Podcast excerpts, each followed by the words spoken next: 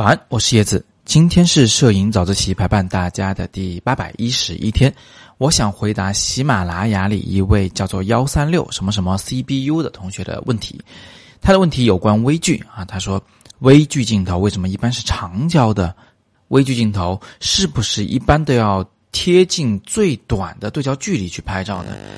微距镜头在拍一些比较远的事物的时候，和别的普通的长焦镜头拍出来的效果有什么区别呢？三个问题我一一回答。第一，大部分的微距镜头都是长焦的，至少大部分著名的微距镜头都是长焦的。比如说，佳能百微、尼康一百零五微，哎，这都是一个比较长焦的焦距啊。这里面呢有镜头设计的原因，也有我们从使用方面来说更方便的原因。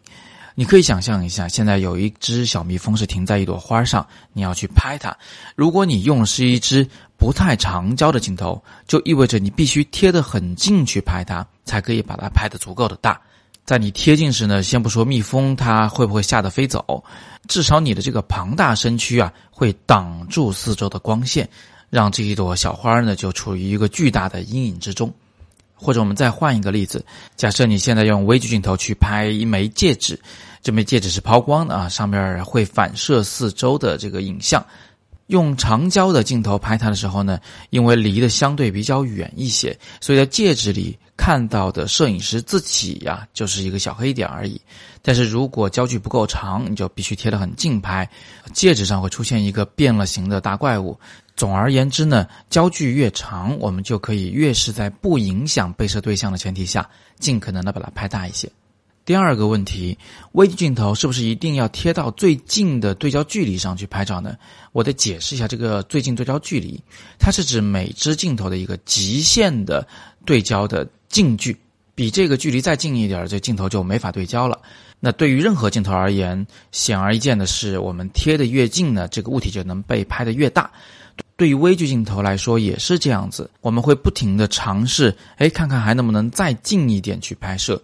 只要镜头还能对上焦，只要还位于这个最近对焦距离的这个位置以外，我们就都能把这个东西给拍清楚了。那么在拍微距照片的时候呢，我们如果想把这个物体拍得尽可能的大，就确实需要去反复尝试找到这只镜头的最近对焦距离的位置，然后呢，尽可能的贴近拍照。啊，但是我们也要知道啊，微距并不是越大越好，它还是要讲究构图的，还是要考虑呃要留多少的背景，周围要留多少的空间的。所以很多时候呢，我们并不需要去用最近对焦距离拍摄微距画面。最后回答第三个问题，因为微距镜头啊，通常是一支中长焦甚至是长焦镜头，所以也有很多人是拿着微距镜头来拍摄人像的。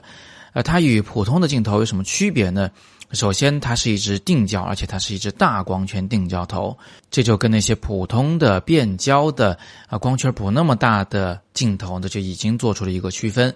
另外啊，因为普通的镜头呢，都只能从几十厘米甚至是一米开外对焦到无穷远，它的这个对焦范围呢是有限的。那微距镜头呢，除了这个对焦距离以外，还能对在一个特别特别近的地方，它的对焦的进程变长了，所以微距镜头在拍摄。啊，远处的景物的时候，它可能会有对焦速度偏慢的问题。再加上微距镜头本来就是为拍小东西、拍近处的东西而设计的，所以它的最佳成像距离是在比较近的地方的。拍远处的物体的时候呢，就不如那些真正的人像的定焦镜头啊画质那么好。讲白了，就是他擅长拍近处的小东西。对于拍远一点的人像啊、风景啊，他能兼职做，但是可能不是那么的擅长。最后，我想留一个小思考题：微距这种摄影题材啊，因为非常的新颖独特啊，所以有很多人都非常喜欢，而且呢，也总感觉拍的时候会比较简单一些，因为那花儿本来就长得比较好看了嘛，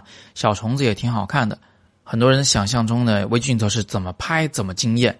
那我就想问问大家，在真正使用微距镜头拍微距作品的时候，最大的难点到底在哪里？请在下方留言告诉我你的看法。最后，今天又有一条新活动通知，我将在二十日晚上，就是周五的晚上呢，在深圳的博二人文空间做纪实摄影讲座。详情请点击今天的微信公众号“摄影早自习”下方挂着的第二条不问链接。前两天我也反复提醒了，二十一号、二十二号，我将在深圳举办街头纪实摄影的特训。详情请点击本文底部的红色链接。